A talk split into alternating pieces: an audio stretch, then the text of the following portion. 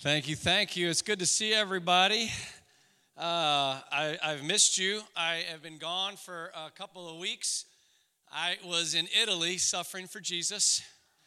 In Italy, uh, every four years, our association of churches pulls all the lead pastors from every church and site around the world together uh, to seek God together, uh, clarify the vision for the next four years um, and to really build unity among the global diversity that is in our churches. So I was out there. I, I roomed with Pastor Enrique. Uh, he's our pastor over in uh, East LA. That brother is a professional snorer. Uh, dude, he has a wide range. It's like a symphony orchestra. I mean, he's got that little hee, hee, and then he'll just go all the way to the bear. I mean, you know. I didn't sleep very much, but uh, he did. He slept great. Uh, I, I, can, I can testify to that. Italy is, Italy is an amazing place. Um, I love the Italian people. Um, they speak so intensely. Uh, and, and every sentence is animated, and their hands are always doing this, or, you know, they're just everything. They're all over the place. And as I heard them speak, I was just like, I was yearning to speak Italian so I could just join in on just the passion that they that they spoke with, right? I just wanted to get in there. It kind of made me wonder, like, do I have some Italian in me somewhere? I could just feel myself, you know? By the end of the trip, I was just sort of making a fool of myself. I would just, the few words that I picked up, I would just sort of, excuse, prego, arrivederci. And they'd be like, I just, like, sorry, I just love your language, man. Uh, they live life with great passion. They're very kind people. The city of Rome is like an open museum. You sort of walk around, and in random places, you will see an ancient pillar, thousands of years old, or, or these structures that were built by the old emperor, uh, the Caesars, you know, the Roman Empire. In one contrast, amazing contrast, we went around the ancient Colosseum uh, where they would do the gladiator fights to the death and it's astounding to see a stadium as big as the Rose Bowl, but realize that this was built thousands of years ago with only human hands, no machinery, no equipment at all.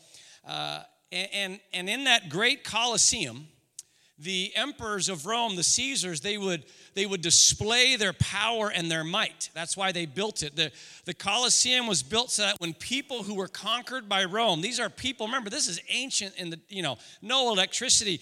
These people would be living in these really remote villages, right, all over the place.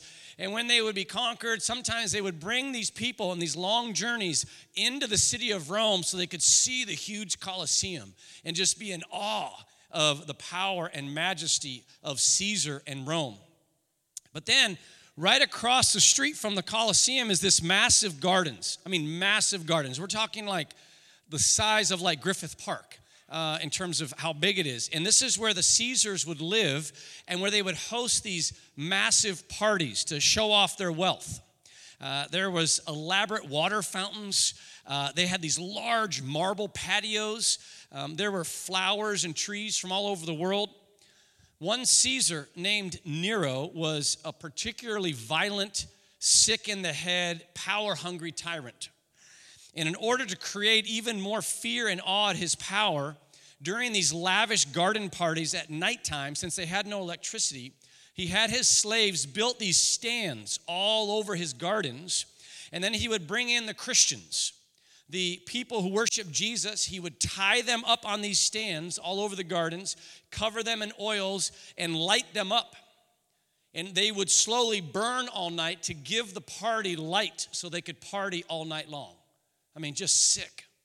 And as I stood there in those gardens trying to picture the brothers and sisters in the faith burning, I thank God for their lives of worship because many of them, uh, it was documented, they would forgive the soldiers who lit them on fire before they died. Many would be singing and screaming praises to Jesus as they burned to death. And their worship of Jesus in the midst of being burned to death caused many others to become followers of Jesus. See, people in that ancient world, they had the same choice that we have today to worship Caesar in all of his worldly power and wealth the one whose power base is a coliseum and violence, or to worship Jesus, the one who is slaughtered and slain for our salvation, the one whose power base is a cross. So let's help each other choose Jesus today. Please stand if you're able to honor the reading of God's word. We are in the book of uh, Revelation, chapter 5, starting in verse 6. Then I saw a lamb that looked as if it had been slaughtered, but it was now standing between the throne and the four living beings and among the 24 elders. He had seven horns and seven eyes, which represent the sevenfold Spirit of God that is sent out into every part of the earth. He stepped forward and took the scroll from the right hand of the one sitting on the throne. And when he took the scroll, the four living beings and the 24 elders fell down before the Lamb. Each one had a harp, and they held gold bowls filled with incense which are the prayers of God's people. And they sang a new song with these words You are worthy to take the scroll and break its seals and open it. For you were slaughtered, and your blood has ransomed people for God from every tribe and language and people and nation. And you have caused them to become a kingdom of priests for our God, and they will reign on the earth. Then I looked again and I heard the voices of thousands and millions of angels around the throne and of the living beings and the elders, and they sang in a mighty chorus Worthy is the Lamb who was slaughtered to receive power and riches and wisdom and strength and honor and glory and blessing. And then I heard every creature in heaven and on earth and under the earth and in the sea, they sang, Blessing and honor and glory and power belong to the one sitting on the throne and to the Lamb forever and ever. And the four living beings said, Amen. And the 24 elders fell down and worshiped the Lamb. Thank you, Lord Jesus, that you are with us right now. Thank you that you've given us your word that has been breathed with your spirit, that your word that is alive. And I pray, Lord Jesus, that you would take away every hindrance to being able to receive your word that you would take away apathy and distraction, that you would lock us into hearing your voice through your word to lead us into a worship of you that will change the way we live our lives. We love you, Jesus. Lead us. We pray this in your name. And all God's people said, Amen. You may have a seat.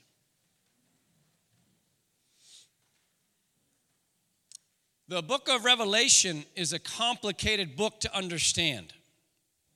It is filled with vivid imagery and has lots of symbols that the ancient people, the first readers, would understand because they were all the symbols and pictures that they used.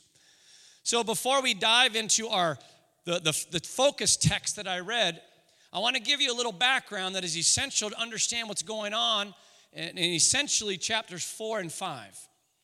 First, this book is uh, a, it's written in a unique writing style of the ancient world called ap- apocalyptic literature. This, this apocalyptic literature was especially used by ancient Jewish writers. You have to read it differently than you read other books of the Bible, other books that are historical documentation or poetry. The point of apocalyptic literature is to create intense, even exaggerated images to impact us. You see, it wants us to use our imaginations as we read or as we hear it. It, wants us to try and picture all the things it is saying so that we are impacted not just on a mental level from learning new information, but on an emotional level. I, I think Italians would love this kind of writing, personally, as I what I've learned about Italians. Second, apocalyptic literature wants to help us understand what is going on in our present day reality in light of the unseen future reality that is coming. It also wants to help us understand what's going on in our present reality in light of the unseen present spiritual reality that is all around us. Meaning, this literature is trying to open a window into the spiritual dimension that we cannot see that will help us understand the things that we can see. Are you with me? Third, the book of Revelation, it uses a lot of numbers, but all of the numbers are symbols, they're not statistics. And so none of the numbers are literal. They're all numbers that the ancient Jewish Christians would use symbolically. You see, the Apostle John is writing this letter. He has been banished to a prison colony, uh, Roman Empire. See, they, the Christians were growing because of their worship of Jesus. and not Caesar, but, but Caesar didn't like that. So he was slaughtering Christians, using them to light up his parties. And then they found the leaders and they started martyring and killing the, the Peter, right? And, and, and these different leaders. But they started to realize that they'd kill a leader and all these new people would become Christians. So then they found John and they instead of killing him, they banished him to a prison colony. So John now has all of his friends and all the brothers and sisters and all the churches that he's in charge of. So he's writing them this letter. He's got to write it in code because the Roman soldiers would screen the mail. So he's using all these numbers that the church would use to communicate truth. They're symbols, they're not literally statistics. So in our text, you will see the 24 elders around the throne of God. 24 is 12 plus 12. It is representing the entire people of God, all of the faithful, the 12 tribes of Israel that represent all the faithful people of God before Jesus, and the 12 apostles of Jesus that represent all the faithful folks that follow Jesus after the cross and resurrection. It's a symbol of representing all the people of God in the throne room. The last bit of teaching context is this book is not actually titled Revelation or Revelations. The title of the book is The Revelation of Jesus Christ. The Revelation of Jesus Christ. Now, remember, this book is written originally in the language of Greek. The Greek, and so it's translated from Greek. The Greek word for revelation is apocalypse. Somebody say apocalypse. Now, you know from all your movies, you kind of shudder a little bit like, oh, apocalypse, right? See, we now think of apocalypse as like horrible war, end times, demonic invasion of our world, things like that. We have completely misused and abused the term apocalypse. When the ancient readers would hear the word apocalypse, they would get really excited. They would get super fired up because apocalypse simply means an unveiling. Apocalypse simply means seeing what you can't see. So if I put a big box here that was covered like in wrapping paper and I began to open up the box, that's an apocalypse. You'd be like, yeah, what's in the box? Right? If we're sitting in front of a, a traditional stage that has curtains and we're waiting and we're waiting, all of a sudden they start to open the curtains. That's an apocalypse, unveiling. Revelation is the English translation, revealing what we have not been able to see.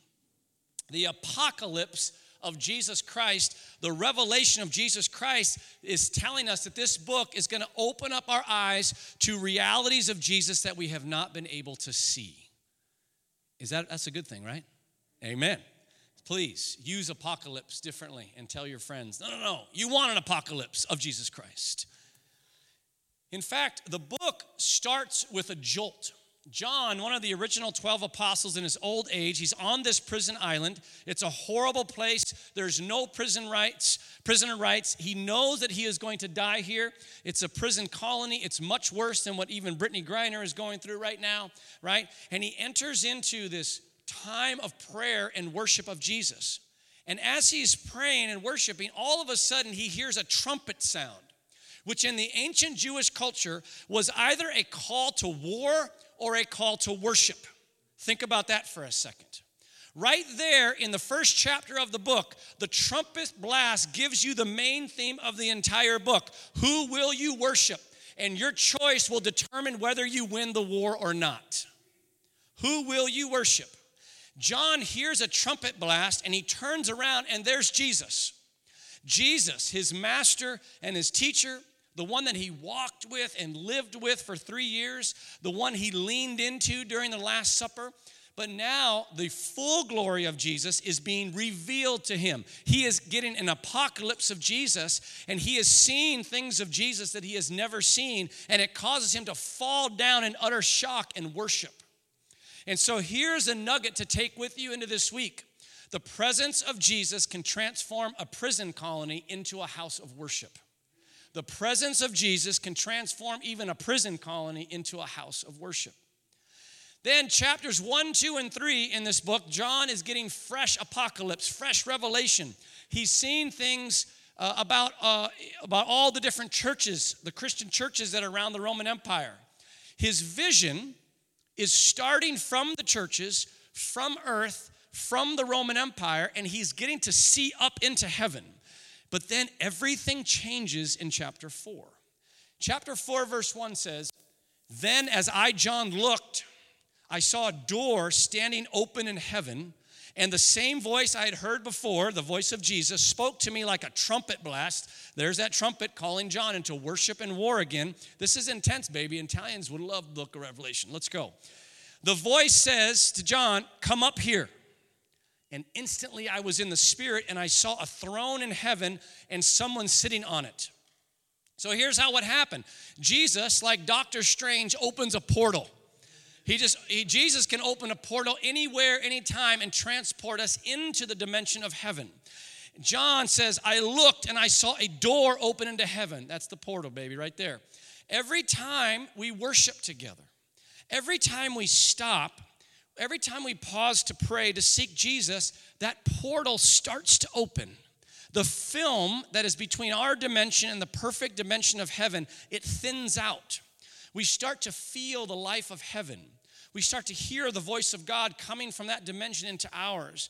But there are times when the entire portal just opens. John isn't the first, and he won't be the last. He sees an aspect of reality that he was blind to.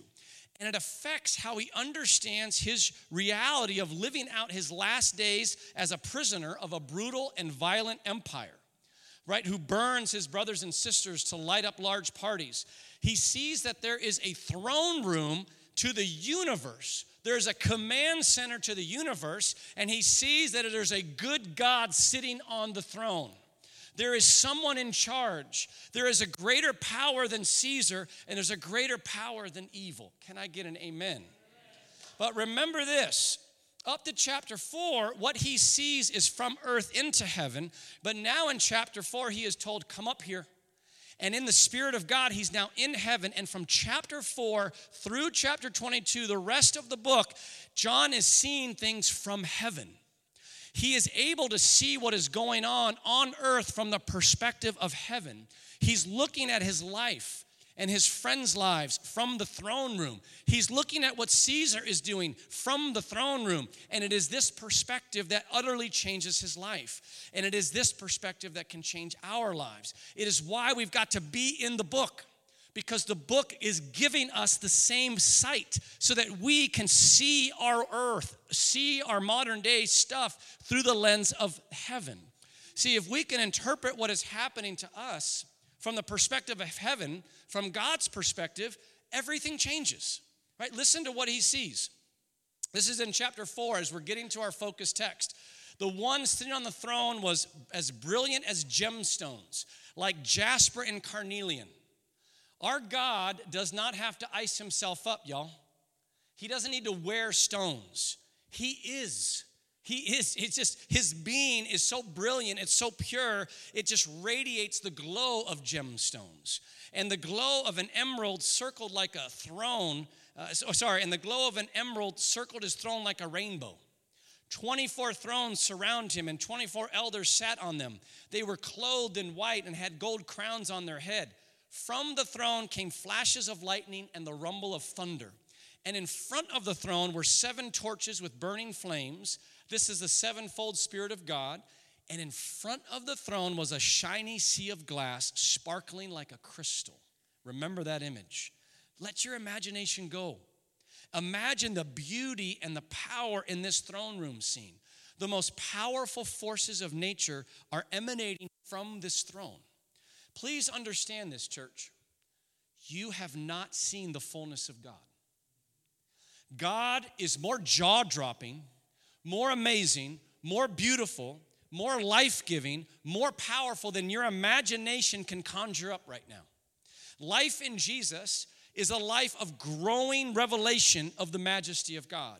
Those who endure in their faith their entire lives are going to see what no person can even imagine.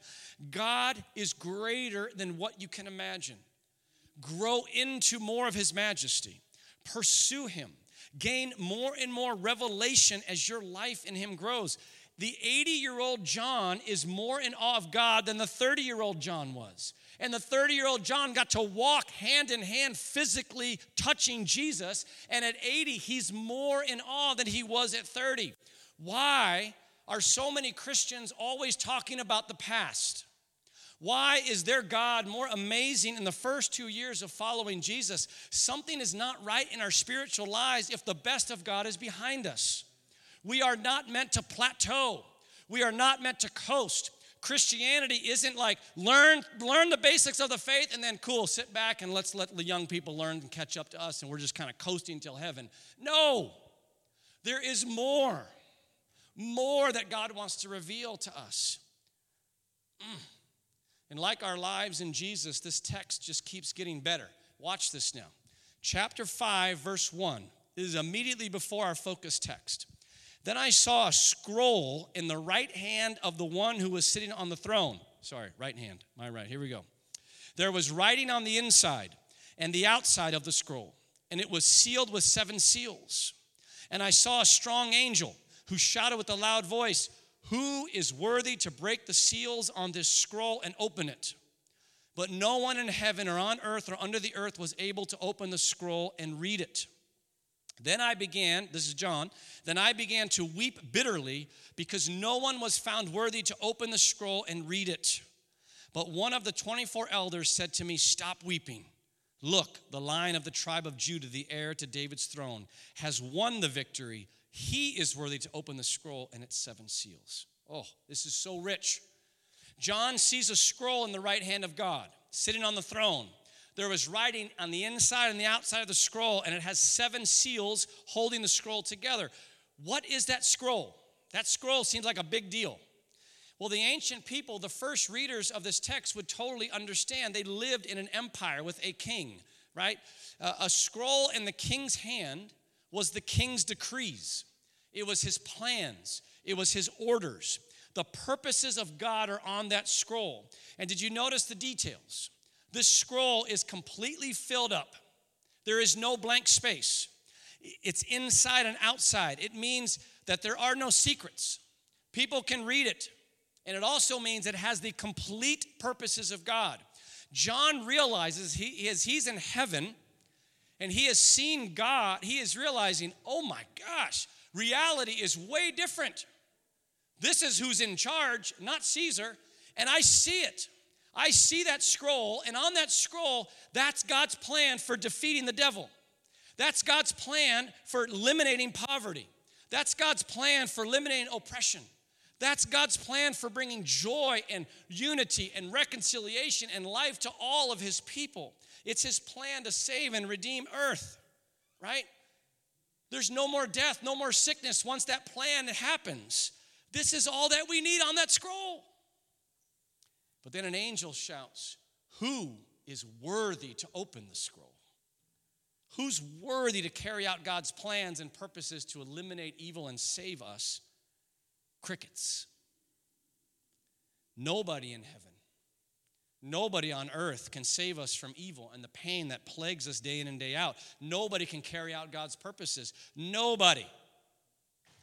Not Jeff Bezos, not Elon Musk, not Obama or Trump or Biden or Beyonce or LeBron. I mean, just roll through it. Neither can you. Neither can your family. Neither can every human being if they were actually come together in unity. They cannot. And John weeps bitterly he is suffering on a prison colony of one of the most violent and brutal empires that has ever existed, and his friends are getting torn up back in the cities. He is weeping because he sees the plan, he sees the salvation, but nobody is worthy or able to carry it out. But then, as he weeps, and here we come to our focus text today, he is told, Stop weeping by a strong angel. Look, the lion has won the victory. He's worthy to open the scroll and its seven seals. John, uh, stop weeping. John, there is one. There is just one. There is one worthy. Look at the lion. John turns to look, and we are presented with the most visually conflictive imagery in all of the Bible. He's turning to look at a majestic and strong lion, and he sees a lamb as if slaughtered standing right there. Wait, what? Try to picture that with your imagination. In the middle of the most lavish and majestic throne room with all these precious stones and colors and strong angels and people singing, there is a slaughtered lamb. a lamb ripped open with blood all over him, blood uh, dripping down onto this sea of glass all over the place. It's like it's almost like grotesque. It's but yet it, it's slaughtered, but yet it's standing. It's alive. And all of a sudden, with the fate of our entire human existence on the line, the Lamb, Jesus, walks up to the throne, the throne and takes the scroll out of God's hands, more dramatic than Captain America picking up Thor's hammer. The only one worthy, Jesus, can take that scroll. You and I, we'd be like, Ugh. Thor would be like, Ugh. Thanos, Ugh. Jesus is like, got it. Come on now. The entire cosmos of heaven starts worshiping Jesus. The Lamb who subjected himself to the cross to a violent death in order to be the only one worthy to defeat evil and receive us broken people. A new song erupts in all of heaven. Jesus, worthy are you to take the scroll and break its seals and open it. For you were slaughtered, and your blood has ransomed people for God from every tribe and language and people and nation. Can I get an amen for that? See, Jesus is the only one worthy because we were stuck in a hopeless prison camp of the devil, in the grip of the devil himself. And Jesus came to the camp and he paid the ransom for our lives. Right? How much is your life worth? How much is a life worth? How much is Mariana's life worth? Right? How much is Aaron's life worth? Can you actually put a price on that? right? You, you, know, you know what Jesus did? He came up and he said, Oh, Mariana needs this to free you. Fill up a canister of my blood. She's now mine. You can't touch her anymore. Oh, Aaron's cut right there in the camp. Let me just give some more blood. Here's a canister of my blood. Boom. Oh, you need some, you need, you're, you're, you're stuck by the devil. Nothing gets you out. My blood can. More blood canisters of blood and blood and blood and blood, and now we belong to him and not the devil.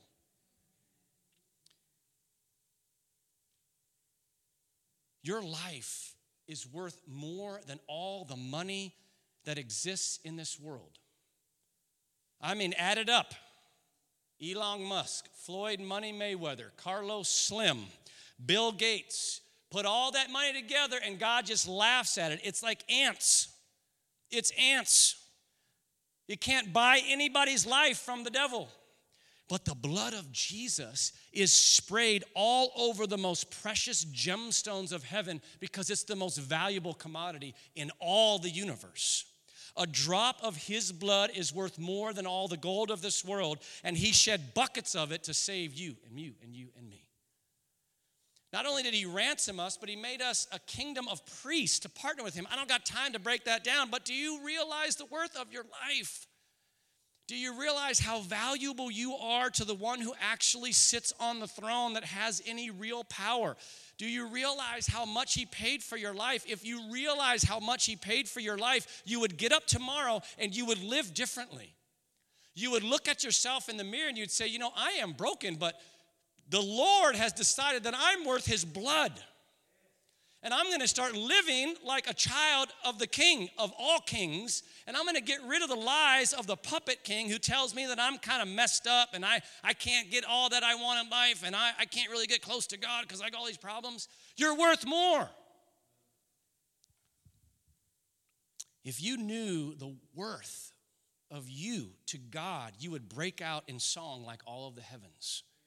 At one point in verse 5, they sing, Worthy is the Lamb who was slaughtered to receive power and riches and wisdom and strength and honor and glory and blessing.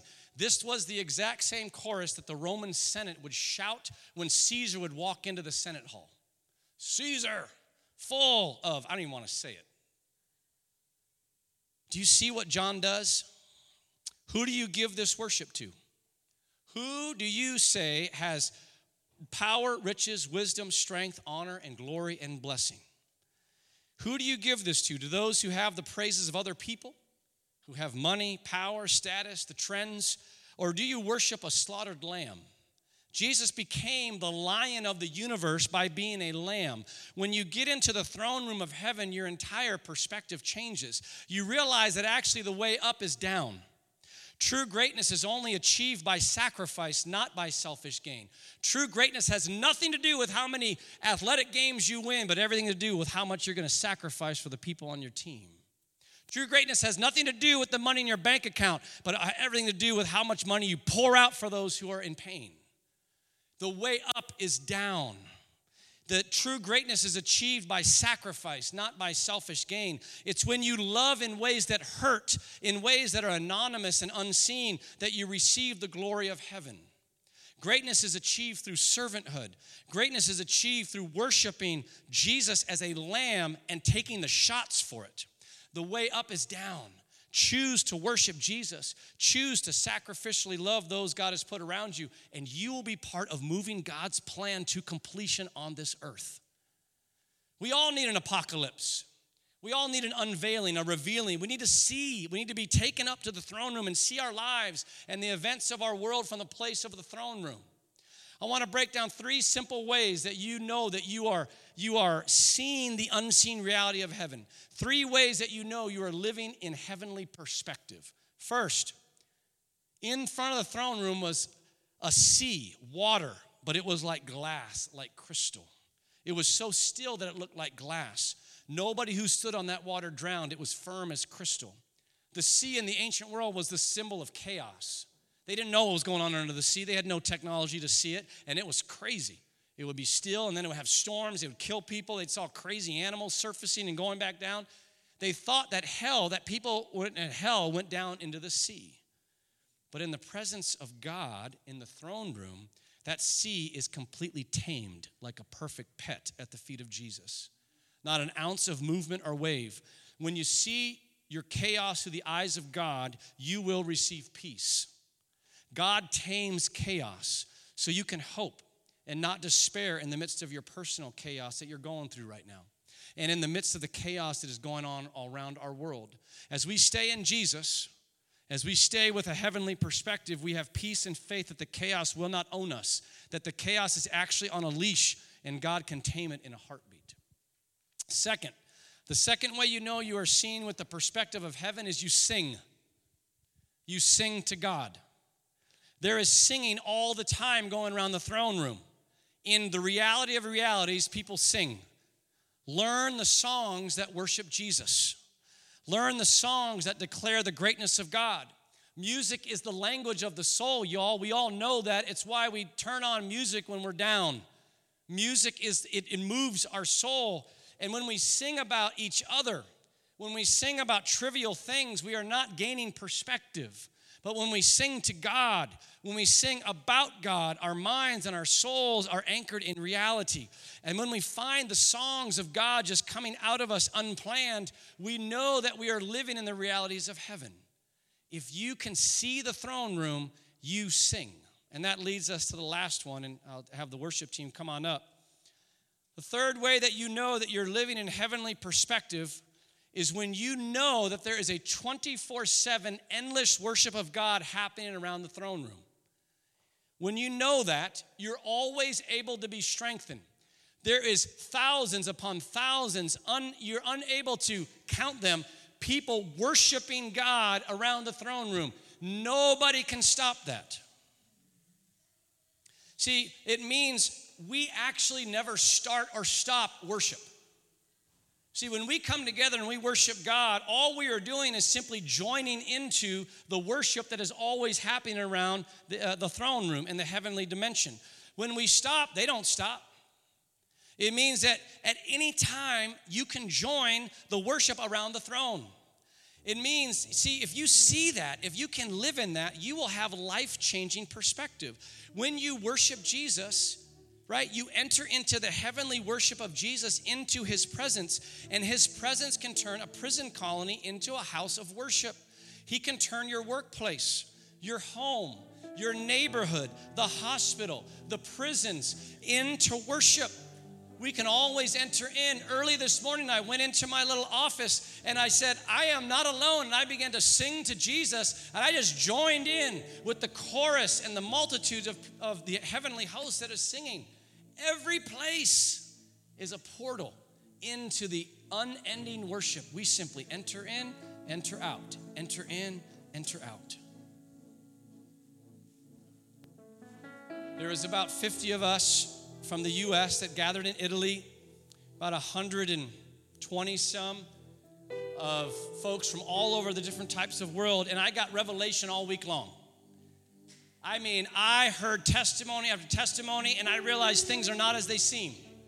Do not get sucked into the news, y'all. It's not all of reality. I heard testimony after testimony. I heard of our brothers and sisters who were in Poland there's a group of, of folks that have died to themselves. They have given their life to Jesus. They said, We're going to live forever. And so they drive every day into Ukraine where the fighting is happening with missiles flying and bullets. And they're there to rescue soldiers, to pray for those on the verge of death, to help them into Jesus, to bring food, to pull them back, to bring notes from family in the name of Jesus. There are 500 to 1,500 people giving their lives to Jesus in Ukraine every single day right now minimum of 500 up to 1500 in the biggest day. Their churches in ukraine are exploding. One brother testified that there was 50 senior citizens 50 of them all getting baptized together giving their life to jesus in ukraine right now. I mean i heard of what's going on in myanmar is a horrible coup, horrible violence. The economy is plummeting. Their money is just like paper now. There are more Buddhists coming to Jesus right now in the last year and a half than for the last 50, 60 decades combined. Because it's the Christians who are uh, bringing unity together from different churches, pulling their resources. They're feeding over 5,000 of the poorest of the poor every day. And people are like, why are you doing that? We're all in survival mode. It's Jesus. I mean, from Seattle to Afghanistan, I was given new sight. I was given new sight to see that Putin is not on the throne of this universe. The cartels do not sit on the throne of this universe. The Republican and Democratic Party, they do not sit on the throne of this universe. The Chinese dictator, the North Korean dictator, does not sit on the throne of our universe. They do not have ultimate say on the way that this world happens. The throne is occupied by Jesus and his followers. They have the ultimate say. Jesus is pouring his blood out for every tribe, nation, and language. About the third day, sorry, baby, you're playing a long time. I appreciate it. About the third day of that conference, I didn't want to go. You can tell, you can ask folks around me. I tried to get out of the trip, I tried to get my wife to go. I've never been to Italy, I had no desire, I hate traveling. Uh, they wouldn't let me get out of it. I, my body is not a good traveling body. On the third day, I had not slept the time change is completely different. So night is day, day is night, and so my body didn't like it. I was getting, I hit that insomnia place. New food does not do well with me. I had pain all over my stomach. I wasn't sleeping because of the time change and because Pastor Enrique snores like a savage animal. It's the third day. We have meetings 10 hours a day because they're like, hey, we paid y'all to get here. We're going to get some work done. I'm on the third day of a meeting in the afternoon session, and they chose this afternoon session to just have all the department heads get up and give updates of how the organization is going to be flowing for the next three, four years. And I'm in the back of the room. I put myself in the back because I was just so exhausted. And I'm trying to stay up because I'm trying to make myself stay up so that the third night I can finally sleep. And I'm just doing this as they're talking about HR stuff. And I'm just like, doing this. And I'm just like, oh my gosh. Then this lady gets up and she coordinates the prayer effort from around the world. And she says, We're going to be doing this and this. And then she's like, You know what? I think we should just pray right now. And in the back, I'm like, no, I have no energy to pray. I just want to take a nap. So 200 people are praying. She prays real quick, and then it's done. I'm like, okay. And then one of the pastors gets up. I don't think we're supposed to stop. We got to press in right now. I'm like, no. And then some young, crazy person who lives in the Middle East who's given their life to Jesus just stands up and starts screaming to Jesus. And something in my soul was like, whoa. And I just knew in my brain, you're exhausted, you're in a lot of pain. Just go to the front. Sometimes you just got to make your body like you, you, you know you don't you have no energy to pray. Just go to the front and just catch it. You just you just catch it today. I went to the front, and the next thing you know, I am on the ground. There is tears coming from the core of my being. God is just dealing with all the lies that have been in my head for three to four months. I am all of a sudden in my own version of the throne room. God is speaking to me of things that I just needed to hear from Him. I am weeping with joy. There is no more pain in my body. It was like I was, it felt like time went by five minutes. When I finally came out of that place, it had been two and a half hours. I was on my back, didn't know how I got there, and I looked around and there was about 20 people doing the same thing in the room. It was already 7:30 and everybody was eating dinner. I was like, "Whoa." One time I got called into the Spirit of God, it changed everything. How I was doing, how I'm coming home. That is why we worship. It is why we worship to get that perspective. So come on and stand with me. I don't think it's extreme to say that things are getting worse around us. There is more suffering that is going to be coming to our world and to our city. But it's also not naive to say that God is coming at us in extreme ways. God is moving faster than before. The devil makes a move, Jesus comes faster and harder than the devil. Jesus is breaking through that film and becoming more real than ever before to save more and more. He wants to give us more encounters of Him, y'all. A lot of us have knowledge, a lot of us have love. He wants to give us encounters of His power. It will steel us to the suffering, it will give us perspective that He is on the throne. And for those that want it, we just got to press in. We can either sit back and just sort of like, I'm tired. like I'm just going to focus on my pain. Or we can just say, hey, I'm just going to put myself in a place to receive the Spirit of God. And I'm going to let Jesus turn my prison colony into a house of worship. It's time to press in. He's coming at us. He wants to give us that revelation. Come, Holy Spirit of God. As we worship right now, I want to encourage you to let the Lord just kind of convict you in your mind, in your heart about how you need to respond. If you need to come to the front to not be distracted and just worship God up here, come to the front. Someone might come and just pray over you. That let, let them just bless you with the Holy Spirit. If you need to get on your knees, get on your knees. If you need to sit down, just close your eyes and receive it. Press into Jesus. Don't be casual. Be genuine and real. Get rid of the lies of the devil that you are not worthy to worship. You are worthy to worship because of his blood, not because of anything you've done. He knows all your mistakes and your sins. You're here. He wants to pour that blood into you. Come, Lord Jesus. Come and help us worship. Help us to join in with the worship that's been happening all day. Help us, God, open up that portal. Thin it out, Lord Jesus, that we could feel and experience the things of your glory. Come, Lord Jesus. Come.